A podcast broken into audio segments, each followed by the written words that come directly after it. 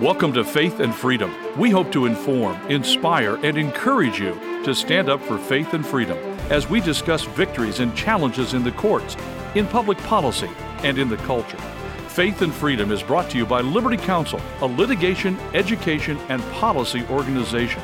Join us now as we address the latest cultural issues across America and around the world. What is the impact on pregnancy outcomes and menstrual function of the COVID 19 vaccines? Well, we're going to be talking about this on Faith and Freedom with an expert in this area. I'm Mat Staver, founder and chairman of Liberty Counsel. Joining me is Holly Mead, and our very special guest is Dr. James Thorp.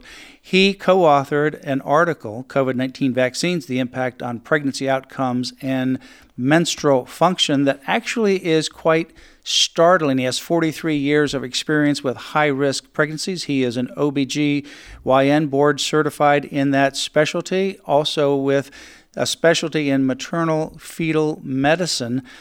And he sees about 8,000 high risk pregnancies per year. Welcome to Faith and Freedom, Dr. Thorp. Uh, God bless you. Thank you for having me on and hosting me on your amazing platform because disseminating this information and what your platform stands for is saving my patients' lives. Now, now, Dr. Thorp, in the Pfizer documents, which they wanted to keep hidden for 75 years, were finally um, unveiled.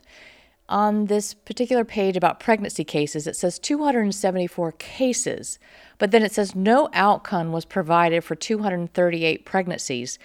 How do you evaluate? What, is it, what does that mean? Well, I, I've, I've I've had that document I had that document in March of 2021, a whistleblower. I'm yes, March of 2021. I've had that document uh, since then.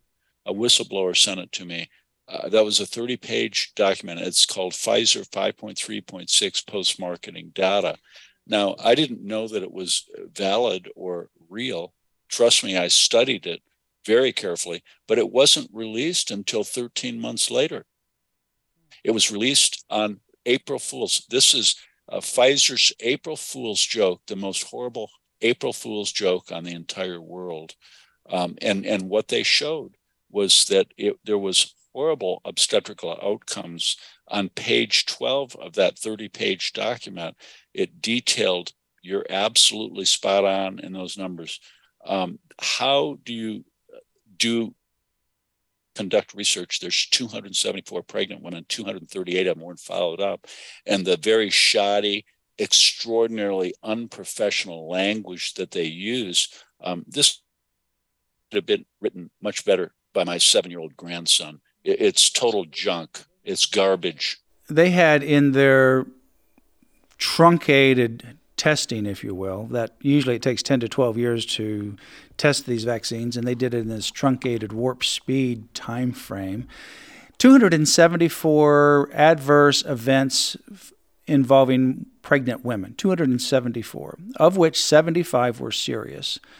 And 238 of those 274 they didn't follow up on.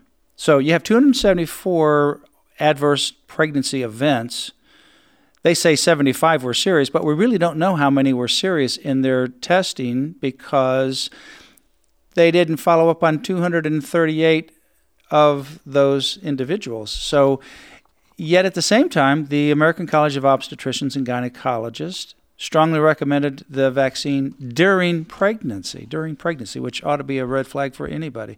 Yeah. On your abstract here, of your very well written article. I'll just read some of these and I want you to expound on them because you've got two charts one regarding adverse events in the United States and one global. Uh, but some of these things are just startling. That the COVID 19 vaccines, when compared to the influenza vaccines, are associated with a significant increase in adverse events in all proportional reporting ratios including menstrual abnormalities, miscarriage, fetal chromosomal abnormalities, fetal malformation, fetal cystic hygroma, fetal cardiac disorders, fetal arrhythmias, fetal cardiac arrest, fetal vascular malperfusion, fetal growth abnormalities, and it go and i'm just i'm not even halfway through Right. this list it just goes on and on and on premature delivery preterm premature rupture of membrane fetal death stillbirths it goes on and on and on take us through some of these because one of the things that you had mentioned as it relates to the menstrual abnormalities was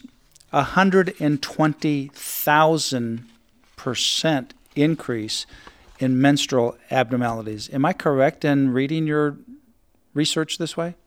Yes, you are. Uh, uh, actually, it's a very sophisticated. It's it's irrefutable data.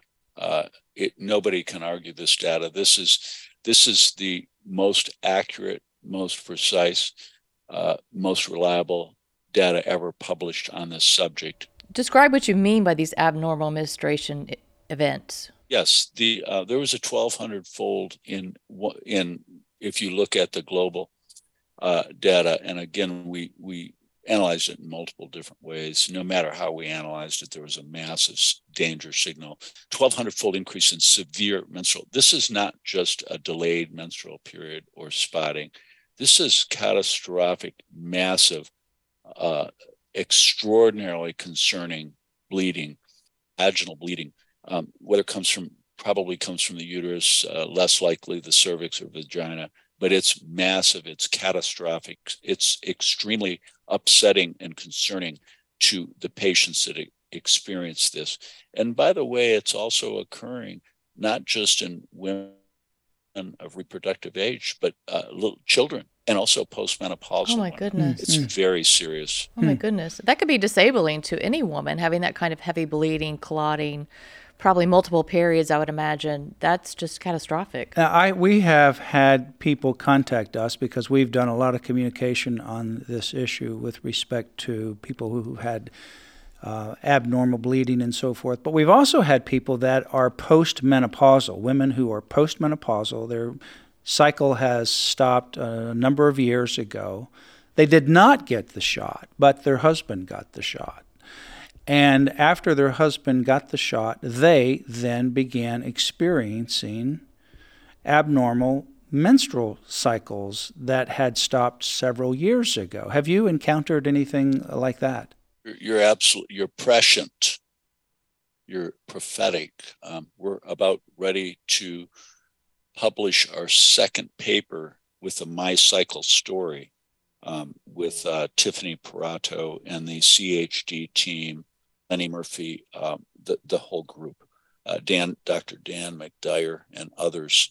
We published our first paper about uh, eight months ago, nine months ago decidual cast shedding and i don't think we have time to go into that but uh, to your point this is extremely important you're absolutely correct 8% of those women in the first paper that had the really abnormal menstrual the most severe form of menstrual abnormalities decidual cast shedding I want to talk about that on another program with you about the shedding because it is completely contrary to the narrative that if you didn't get the vax, you're putting somebody at risk.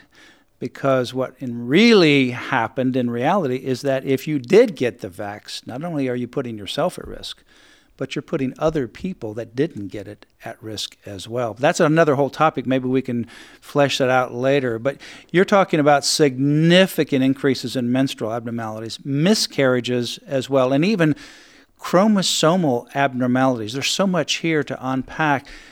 Tell us uh, just briefly in 30 seconds what you're talking about with regards to fetal chromosomal abnormalities. Well, I picked up on that in the Pfizer 5.3.6 document. And then I've seen an increase in my clinical practice. So that's one of the reasons why Mm. the adverse events out of VAERS we looked at.